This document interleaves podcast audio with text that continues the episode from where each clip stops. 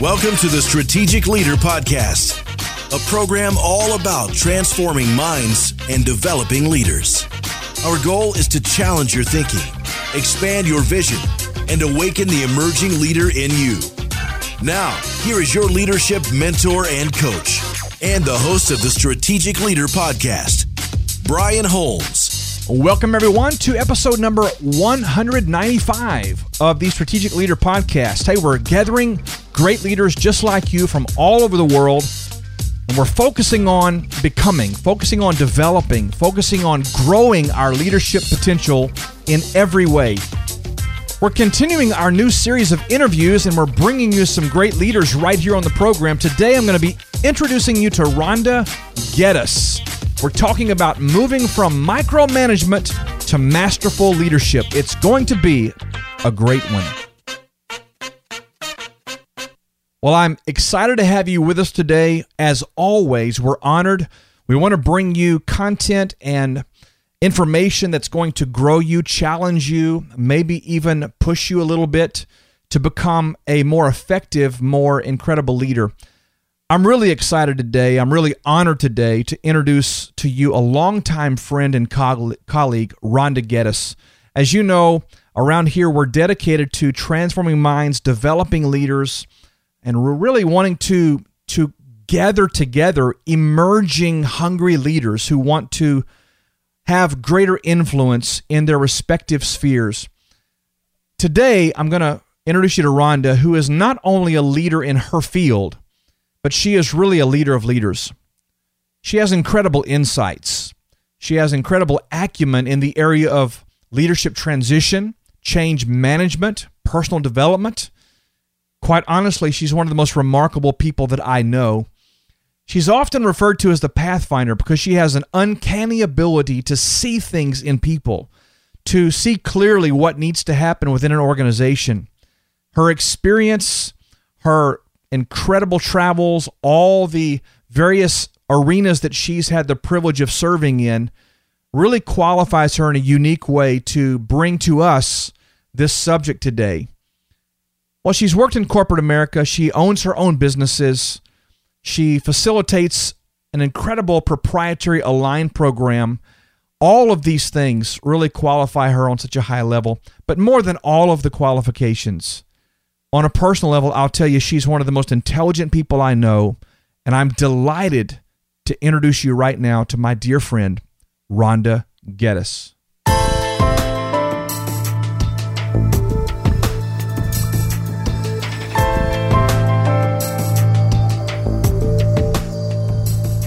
Rhonda, it's great to have you on the Strategic Leader podcast today. Welcome.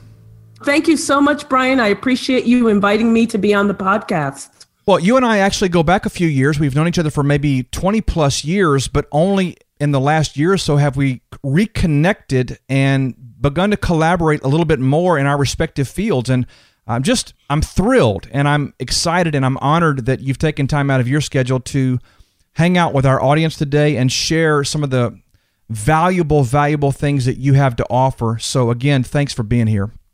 My pleasure. Let's talk about leadership. Now, on our program, you probably are aware we talk a lot about personal development, we talk a lot about personal mastery. We have a, a strong emphasis on developing leaders around here. And in my world, leadership is not necessarily a positional or a title thing, it's more about uh, the level to which you are administering influence in your respective role or function or place of influence. So uh, you deal a lot in this world of leadership. What I'd love to do just to start out here is have you tell us a little bit about Rhonda Geddis, kind of your background, how you came to be doing what you're doing. In fact, let us know what all you're doing because you're involved in so many great things. Give us a little background on you to start with. Great. Well, thank you. So, my name is Rhonda Geddis, and I live in Houston, though I grew up in the Northeast in Connecticut. I'm sorry. I've actually, I'm sorry. I just said I'm sorry you grew up in the Northeast. Hey, don't be sorry. I'm a Yankee and I'm okay with that. I just live in the South, especially in Houston because there's no snow. Um, I love hot weather. Anyway, I've actually uh, lived all over the country, lived all over the world. I have been very fortunate to not only have traveled, but um, during certain times of my career, I've actually been able to move to different places, experience life um, from a lot of different perspectives. But grew up in Connecticut, one of five children. My father was a pastor, so I'm absolutely proud of the fact that I'm a preacher's kid. Um, I have three brothers that are also pastors and a sister that is a doctor. Wow. And we we grew up in the church not knowing anything different, not knowing anything better, not knowing anything worse because it was our life. But the reason why I bring up my father and being a pastor and my mother being uh, this amazing woman is leadership in our home was exhibited, but was also taught to each of the five children from birth because we realized we had a certain responsibility in the church but my dad was really pushing for each of us to grow into the best person that we can become because he realized if he groomed us for leadership positions, um, we would be the better for it and we would take our rightful place because this really was for each of us, it was the calling. So uh, since that time, you know, I took a number of positions uh, in various corporate roles. I've been a corporate executive at some of the largest corporations in the world. And throughout my career, I always realized that those leadership skills my dad taught me from an early childhood age were serving me very well. I laugh and tell people um, when I went to college, my dad said, Why are you getting a degree in psychology? And I honestly, it was all I ever wanted to do is I wanted my education to be in psychology because I knew I could help people. And I've been able to marry my educational background with my desire to train leaders and the, the two of them work so well together. And so I want to say to my dad, who's no longer with us, this really was the best option for Rhonda Geddis. That's great. What a legacy. That's so powerful. Oh, absolutely. I love my heritage. I love my background, and I'm so grateful to my parents for the foundation that they laid. So, what are you doing now with respect to those roles? I, I know you you are doing several things. You, you're like me. You're multifaceted, and so it keeps you very busy. But tell us about your work. So, my work these days um, can actually be divided into two distinct areas.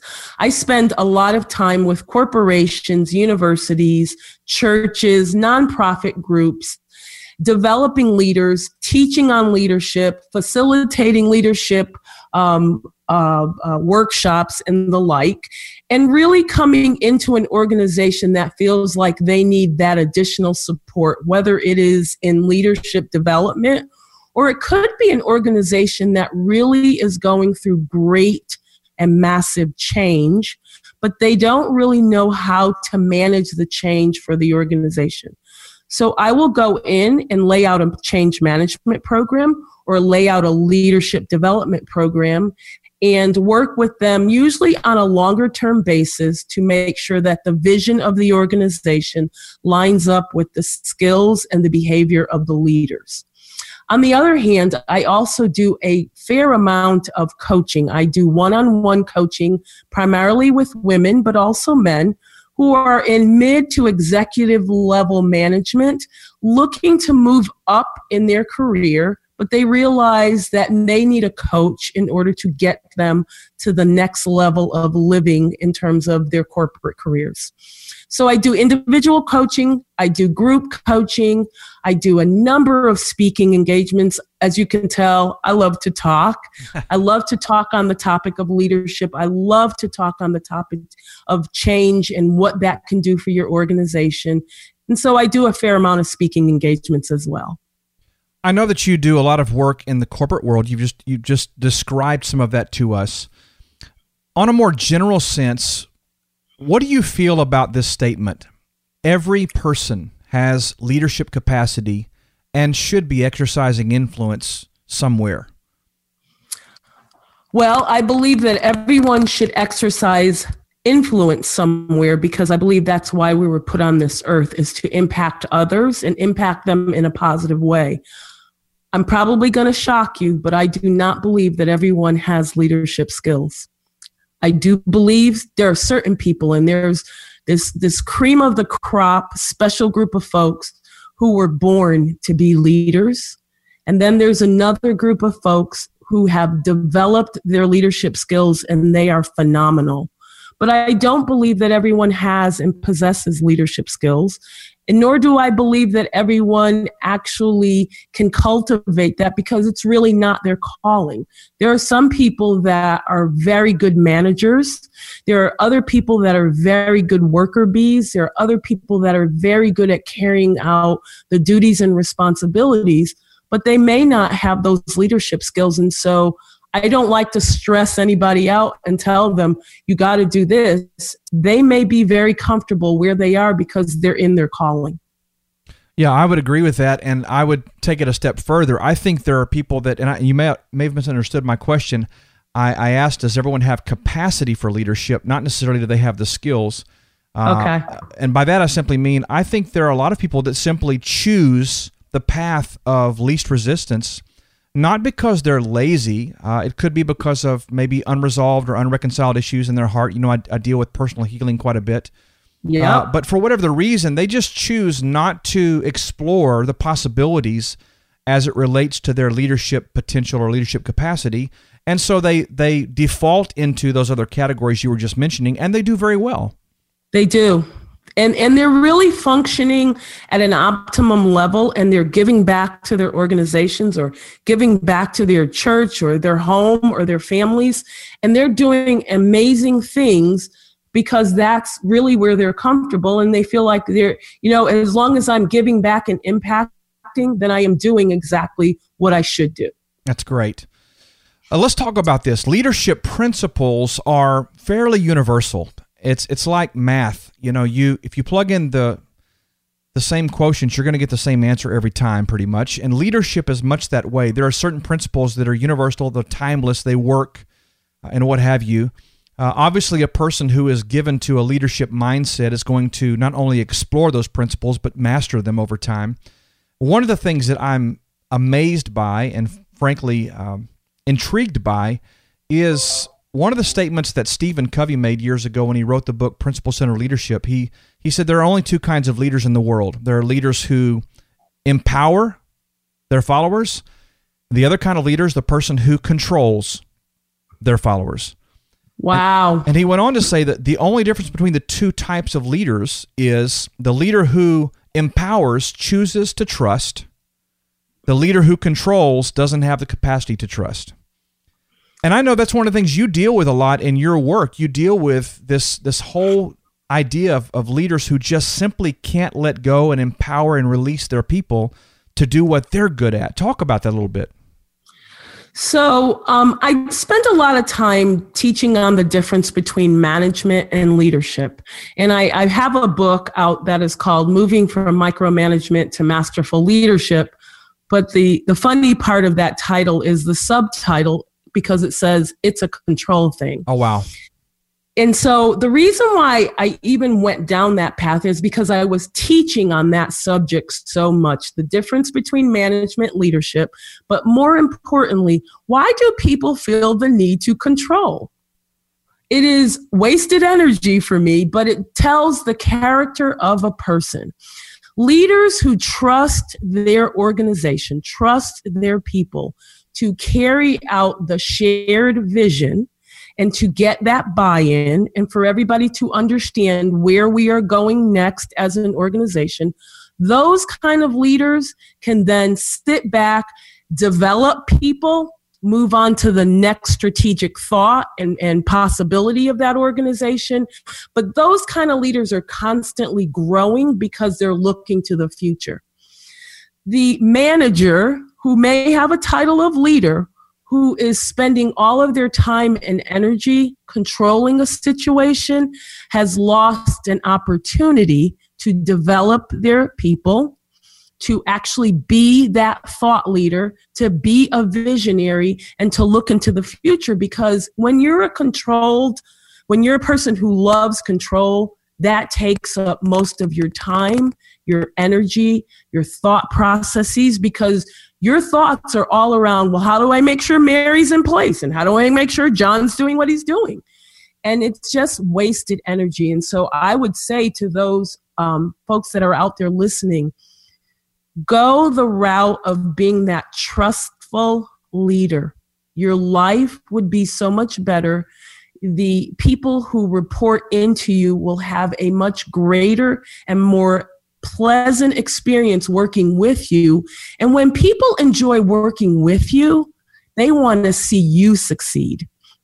That has been my experience that when I managed very large teams, and I have managed teams in the corporate world in the hundreds, because my organization, because the individuals bought into the vision and they had a part in crafting that vision, they did everything within their power to ensure that I succeeded. And that was so rewarding. It was never a fight, it was never a struggle. It was because they realized if I succeeded, they succeeded and vice versa. But I'll I'll be truthful, Brian. There was a point in my career where I felt like I had to control the situation. And I can tell you that as a controlling manager, I really did not enjoy the, the work as much. And those who reported into me did not enjoy my management style at all. What are some of the causative factors, some of the root issues that cause an individual who is in that position to default to more of a controlling stance versus an empowering stance? What's going on inside the mind or the heart of that leader or manager that keeps them stuck in that micromanaging situation? So many things. Uh, I'm going to just touch on a few of them. Sometimes that particular person is just immature. And I will tell you, during my control freak days, I was so immature. I thought that the only way to get the organization on one page was to micromanage everybody. I would go home at the end of the day and I would be exhausted because I was immature. Another reason why people control a situation or micromanage a situation is they don't want to let the world know that they don't know everything. And so, in order to cover up the fact that I may not know everything, if I meddle in everybody else's business, I'll look efficient and I'll look like a leader and I'll look like a good manager. But it really comes down to lack of knowledge on their part makes them want to cover up that fact. They don't want anybody to know. One other area that also contributes to why would you want to be a micromanager or why would you want to be that controlling factor is you never know what people's home lives are like. Quite honestly, I've run into many, many managers that the only place they felt like they were in control was work. Because when they got home, they had no say, they had no control, and they felt defeated. So they would come to work and kind of work their frustrations out on their organizations or their direct reports because that was the only place where they felt like they were on top. So those are just a few reasons why. Um, I go into a bit more in-depth conversation on this subject in the book itself, but um, those are very common reasons, very very common reasons. This speaks to one of the things that I talk about quite often here on the show, as well as in all of my speaking around the world, and that is the four cornerstones for strategic living or leadership. And they are personal healing, personal discovery, personal development, personal deployment. The truth is, unresolved, unreconciled, broken things with the individual, they're always going to reflect in your work, and they'll oftentimes create a ceiling as to how far you can really go or how high you can really rise or maybe how effective you can be. And what I'm hearing you say is that uh, every person who is in a position where whereby they can either manage or lead needs to really be concerned with their own personal development, their own personal healing, so they can become a better leader as well. Exactly. Exactly. Um, and you know what? We as leaders really need to make the commitment to ourselves to grow, and be that best leader that we can be. Because if for no other reason, someone is always observing us and they want to be like us. So we need to be putting forth the, the right uh, skill, the right actions, and even the right image. And I'm not overly concerned with outward image, but knowing that there are people coming behind us who actually want to be in a leadership role. They're looking for a mentor. They're looking for someone to help grow them into that position. And so we have to be very careful that we are working on ourselves because others are are watching us and and so many times we do need to explore our own um, need for healing, personal healing, and, and our own personal development so that we are bettering ourselves, but we're also sharing those same skills, those same learnings with others who want to do the exact same thing. That's awesome. I'm going to throw you a, a small curveball here. Okay. And there is a phenomenal leadership expert that's been writing for many years. I'm, he may have passed on by now, Robert Greenleaf, and he he might have been one of the guys that coined the phrase servant leadership. And that's been talked about so much, both in the marketplace world, both in the Christian or church ministry world for so many years. But how does an attitude of service, even to one's employees, how does that attitude really play out and what role does that play? How important is that attitude if we're going to not only do a phenomenal job for the organization, but more importantly, serve those who are under our leadership in the best kind of way? Talk about that a little bit. I'm going to talk about that. Wow. So let me tell you a little story. There was a time in my career where I reported to a micromanager. And, you know, one of the things I say to everyone everyone, whether I am volunteering in a situation, whether I am speaking at a conference, whether I am managing a group of people, I have uh, had this habit of saying, How may I serve you? And anyone I say that to, they're always kind of taken aback and then they think about it. And, they, and I want to make sure that I leave people with, you know, something I've given them.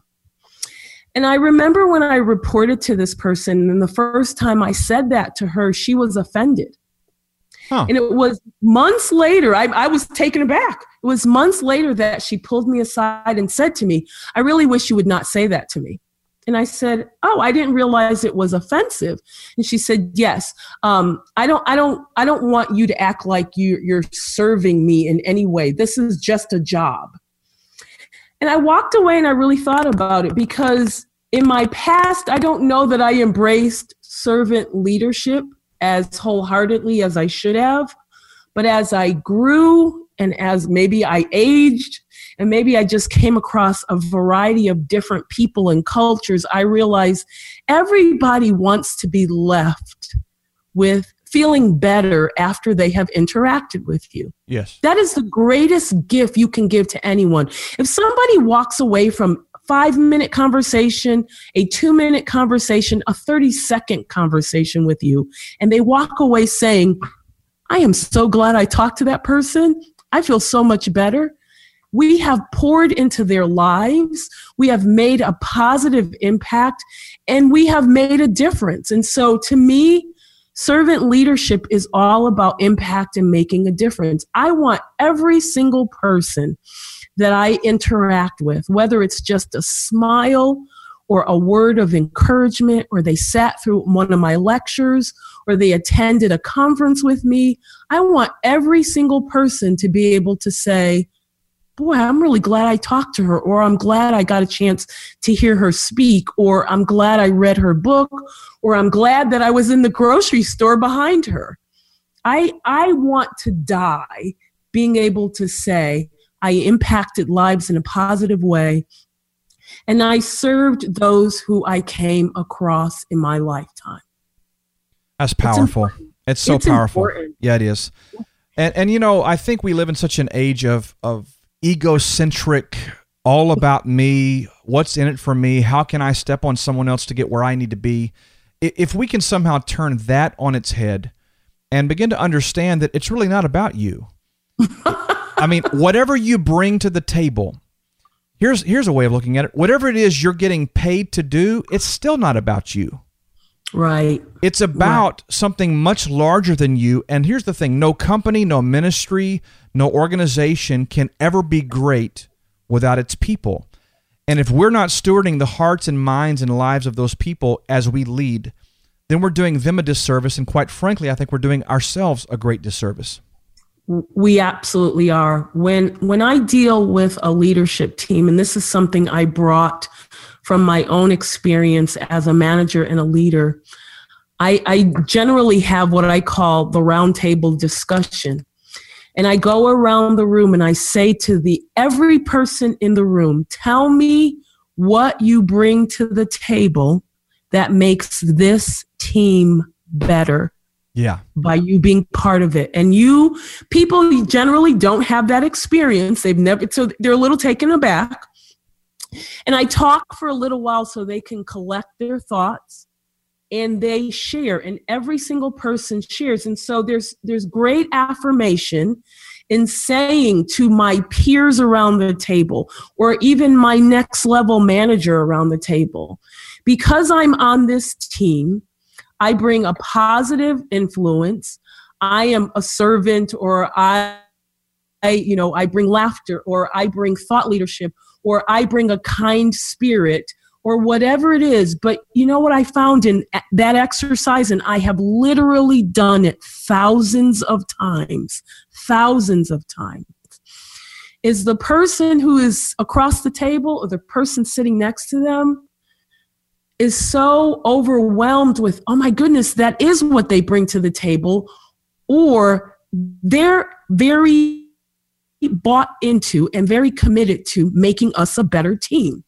So when you collect all of those little stories and they're articulated and they're documented and then the person who ultimately is the highest ranking person in the room can take all of that and then feed it back to the group of how we will be better because Bob can do this and Sally does this and Jane does this. That is one of the most powerful exercises any team can go through because I now have told you what I'm good at, and I'm committed to making you better, and we're going to achieve our goals.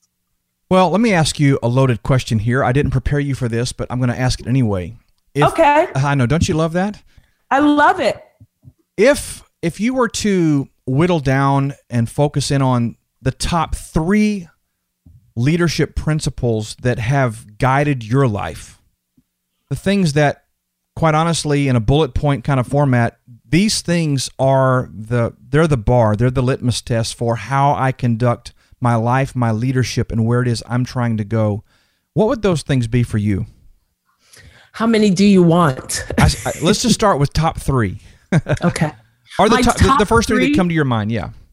The first thing that comes to my mind and i absolutely live my life this way is i have respect for the individual. Wow great that is, and people know it. You either respect them or you don't. And when you respect them, they feel it and they know it and they know it and they know it. And I refuse to be part of any organization that does not show respect for the individual. That's number one. Number two is I don't necessarily have to be your best friend, nor do I have to agree with all that you do, but I genuinely care about people. Yeah. I genuinely care that not only their interaction with me or their experience with something that I I can deliver in terms of my services or products or or you know just my life in general. You can ask any of my neighbors. I care about them. I genuinely care that they're okay and if there is something I can do for them that I've done that. And I say the third thing that I absolutely live by in terms of principle is I am honest. Maybe for some, too honest. but I'm honest in a way that I will tell you if I think that's not a good idea in the consequences of it, or if it's a great idea and how I might be able to help. But I'm very honest. I, I Rhonda is Rhonda. I don't I don't have many personalities or anything like that. I'm pretty much the same way you see me. I'm I'm I'm silly at times and I'm a prankster at times. I love a good laugh, but I I'm consistent and I'm honest. Well, those are three very awesome qualities. And the last one you talk about honesty and integrity, you're really talking about just being authentic. Uh, yes. And that, that plays over into a number of aspects. That's awesome. Let's talk to everyone just for a moment. How do people connect with Rhonda Geddis? How do they know more about you? Where do they find your book? How can they uh, plug into your blog post and things that you're doing out there? The simplest way to stay in touch with me and follow me is on my website, which is R H O N D A G E D D I S dot com. So dot com. I am on Facebook and I'm on Twitter, and that information is also on the website. If you want to join my mailing list, just shoot me a quick email at info info at rhondageddis.com.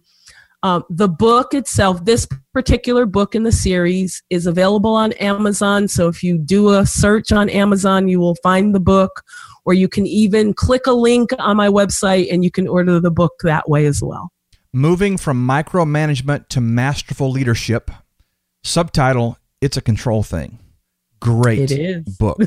Rhonda, you are a joy. I am delighted to have you in my life, in our world. Uh, I value you, and I know that our audience today has been uh, really benefited by hearing you. And I, I want to encourage everyone here to go to rhondageddis.com. We'll be sure to have links in our show notes. We'll also be linking to her book in Amazon. So if you can't remember what she said to do, we'll have it all up for you at brianholmes.com uh, in the show notes. So we look forward to having you back, Rhonda, soon. Thank you again for taking time. Thank you, Brian, for having me on your show. I really appreciate this. It's been a joy. Well, this is one you're going to want to go back and listen to time and time again, and I hope you'll do just that. You can find the show notes for this episode and link back to the podcast anytime by going to brianholmes.com forward slash 195. Brianholmes.com com forward slash 195. I want to encourage you to subscribe to our weekly email updates. We are adding some wonderful new features in the coming days and weeks, and you're not going to want to miss any of that because I tell you, it's going to be quite exceptional. Also, we encourage you and ask you to share this episode with your friends. Listen, if you're a manager, if you're a leader, if you're someone who is aspiring to leadership, this is the kind of, of information you're going to want to share with those people that you love and care for and do life with. So, Facebook, Twitter, LinkedIn, Google Plus, wherever it is you hang out and do your deal, would you just click and share this and let somebody know about what we're doing here at brianholmes.com? Lastly, I want to just say this whatever you do, be sure to connect with Rhonda at rhondageddis.com. That's R H O N D A G E D D I S.com. She is an incredible leader, someone that I care for deeply, and I know that she will be a major influence in your life if you'll just connect there. Until next time, God bless. Have a wonderful, wonderful day.